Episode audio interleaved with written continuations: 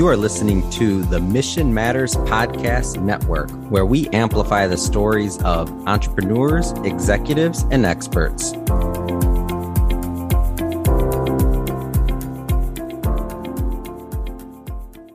Welcome, welcome to the Mission Matters Podcast Network. This is Jonathan Shroyer.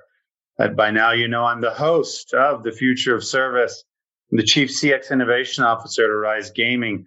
Today, we have a great guest, Jon Nordmark. You may know his name as he was one of the, the co founders of eBags that sold to Samsonite in 2017. And he started up his new, even bigger and better company, Iterate.ai CEO and co founder. Jon, why don't you do a little bit of introduction to my listeners before we jump in?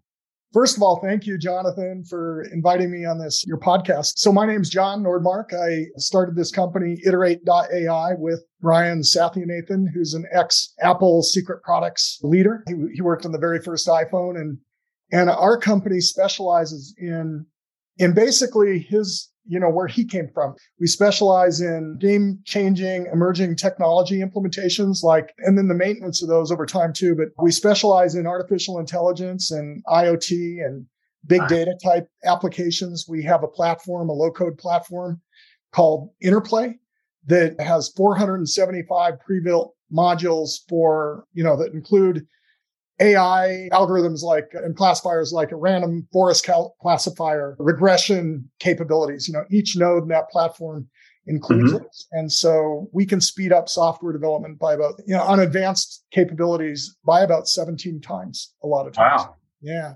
That's pretty amazing. That's yeah. A, I love talking to technologists, product leaders, developers, and, and visionaries like you, because in my mind, the future of services has a lot to do with technology as well as people and so forth. So let's jump into the first question, Jon. So from your perspective, you know, what do you think the future of service is? Well, it might involve a few different things. First, I would say one thing that we say is that product companies today need to become service companies. So you know, right. in the old days, so you, you, mentioned my first company, ebags.com. It, you know, it sold to Samsonite, the, the big luggage company that, that, that operates around the world. They're a product company. And, you know, I actually worked there for 10 years before starting eBags. But basically what we did is sold physical goods, mm-hmm. you know, mm-hmm. to department stores for consumers to buy. Once the product was sold, it was done. Mm. Now, product companies need to become service companies. So I'll give you a couple of examples. Um, one might be a Tesla. You know, Tesla is a product, but think about the way it's serviced. It gets updates, you know, software updates mm-hmm. every, mm-hmm. I don't know, week, every couple of weeks. I don't know how often they happen, but I have one and they seem to come at a fairly regular, on a fairly regular cadence. And so they are just constantly upgrading the, the services delivered through their car and the maintenance of the car remotely. And another example would be one of the companies we work with is a big automotive services company, and but they're taking service in a different way now. So let's just say that, you know, a service might be an oil change, but it actually involves people and, you know, and a lot of manual work to get the job done. But what we are able to do using cameras and and AI algorithms behind the scene is scan the car as it's being serviced for a, an oil change to determine if there are any dents or cracked windshields. And then through an mm-hmm. AI algorithm, be able to deliver an estimate on what it would cost to fix the dent. And we know that our estimates are about 40% better than what a human could do in an auto body. Yeah, yeah, yeah, yeah. So that's those are two examples of services that need to be applied, you know, in creative ways.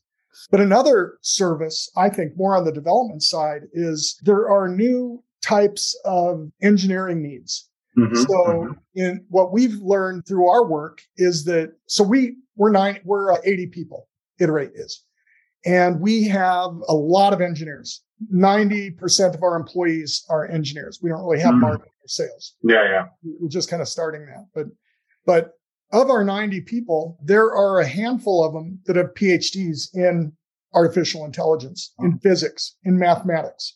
It's closing in on, on the 10% range, you know, a lot of master's degrees in that too. And those people are really hard for traditional organizations to hire because mm-hmm. those people want to work on the most advanced software and they they kind of are they're driven more by problem solving and yeah, yeah. you know they're they are big thinkers you know people that can do math and statistics at you know calculus at the highest levels um, yeah, yeah. and they don't want to work at companies that don't challenge their minds and so we employ these people and then apply them to you know on a, almost like a project basis to large organizations and so that they can own and build really advanced algorithms and, and services themselves. So I think these hit squads are, you know. Uh, yeah. Yeah. I mean, you touched on some very, I think two or three future of services there. And, and I love the way that you, like each of the, like the first two that you talked about, pardon the pun, were iterations, right? They were making something better, right? Which I think is right kind of what you guys do, which is so so amazing. I have a Tesla too, and and I love the fact that I know that I'm going to have the latest and greatest software on the car running at all times. That actually I think brings a, a sense of security and safety as well as knowing the car is going to run well. I love that second example with the I hadn't thinking of that. I mean, that's almost like proactive service. It's like looking at like, hey, how else can can we help you or how else can you be helped? you know, to ensure that this vehicle that you're in, that you spend much of your time driving and going back and forth is as safe as possible and is in a in a good way. I think it's amazing. And then the, the hit squads. Oh my gosh. One of the reasons I founded a company was because when I worked with a bunch of big companies, I would get bored and I'd be like, oh, okay, this isn't that challenging. I need to leave and do something more challenging. But when you work with a, on a whole bunch of different brands inside of one company, you have that opportunity to continue to expand your mind. So I can I can resonate with that a ton. So you talked about lots of future of service. So let's let's think about well, what's the force multiplier of what makes the, those future service happens? Is it is it the hit squads? Is it something else that you're thinking about? Is going to be that force multiplier? What do you think? You know, one one major force multiplier, Jonathan, I think is just the never ending pace of change on mm. technology mm. improvement. Mm. So some examples, the GPU chips, you know, the chips have been able to process data now at speeds yeah. that the old, the old chips couldn't process speed at. And they've also gotten extremely small. So you can fit, Amazon has an investment in a company, a chip company where the chip, you can fit 50 of them on a penny. And these are, these are chips that can process AI on the chip mm-hmm. in the product. Like, you know, and, and that's a big deal because now any consumer product can actually have a memory, like a brain and, and a thinking yeah. mechanism in the product. You know, 50, 50 of those on the size of a penny. And our company, Iterate, we're being brought in by some of the biggest companies in the world, like the most technical companies in the world. I'm not going to say their names because they haven't told me I could, but, and we haven't asked, but they're actually bringing us in because we can run our software on those chips on the edge. Yeah. We can process, we can process AI algorithms in a location that normally would have to send that data back to the cloud to get it done. And, and we don't need to do that. So that's a force multiplier. I, I would say that the ability to train algorithms, just the sophistication of the software itself. I love what you're talking about, though, is that the people are iterating, they're growing, they're learning, they're wanting to be challenged. The technology is naturally iterating, it's yeah. growing, it's developing. So it's like that force multiplier is really the the iteration and the and yeah. the progress that people and the, therefore technology is making. I th- and I think that's totally right. It's super amazing. Like I can't imagine being able to like have something the size of a penny where I could I, I have this dream one day of having my own Jarvis. Yeah. So having my own job Jarvis from Ironman, like not necessarily a chip in my head, but having that near me, like can predict yeah. my needs and what I need. It, I think that would be amazing. So you're like in this really complex, really fun, exciting technical field. And and you also have the opportunity to bring real world like innovation and changes that helps people's consumer lives and as well as the enterprise lives and so forth.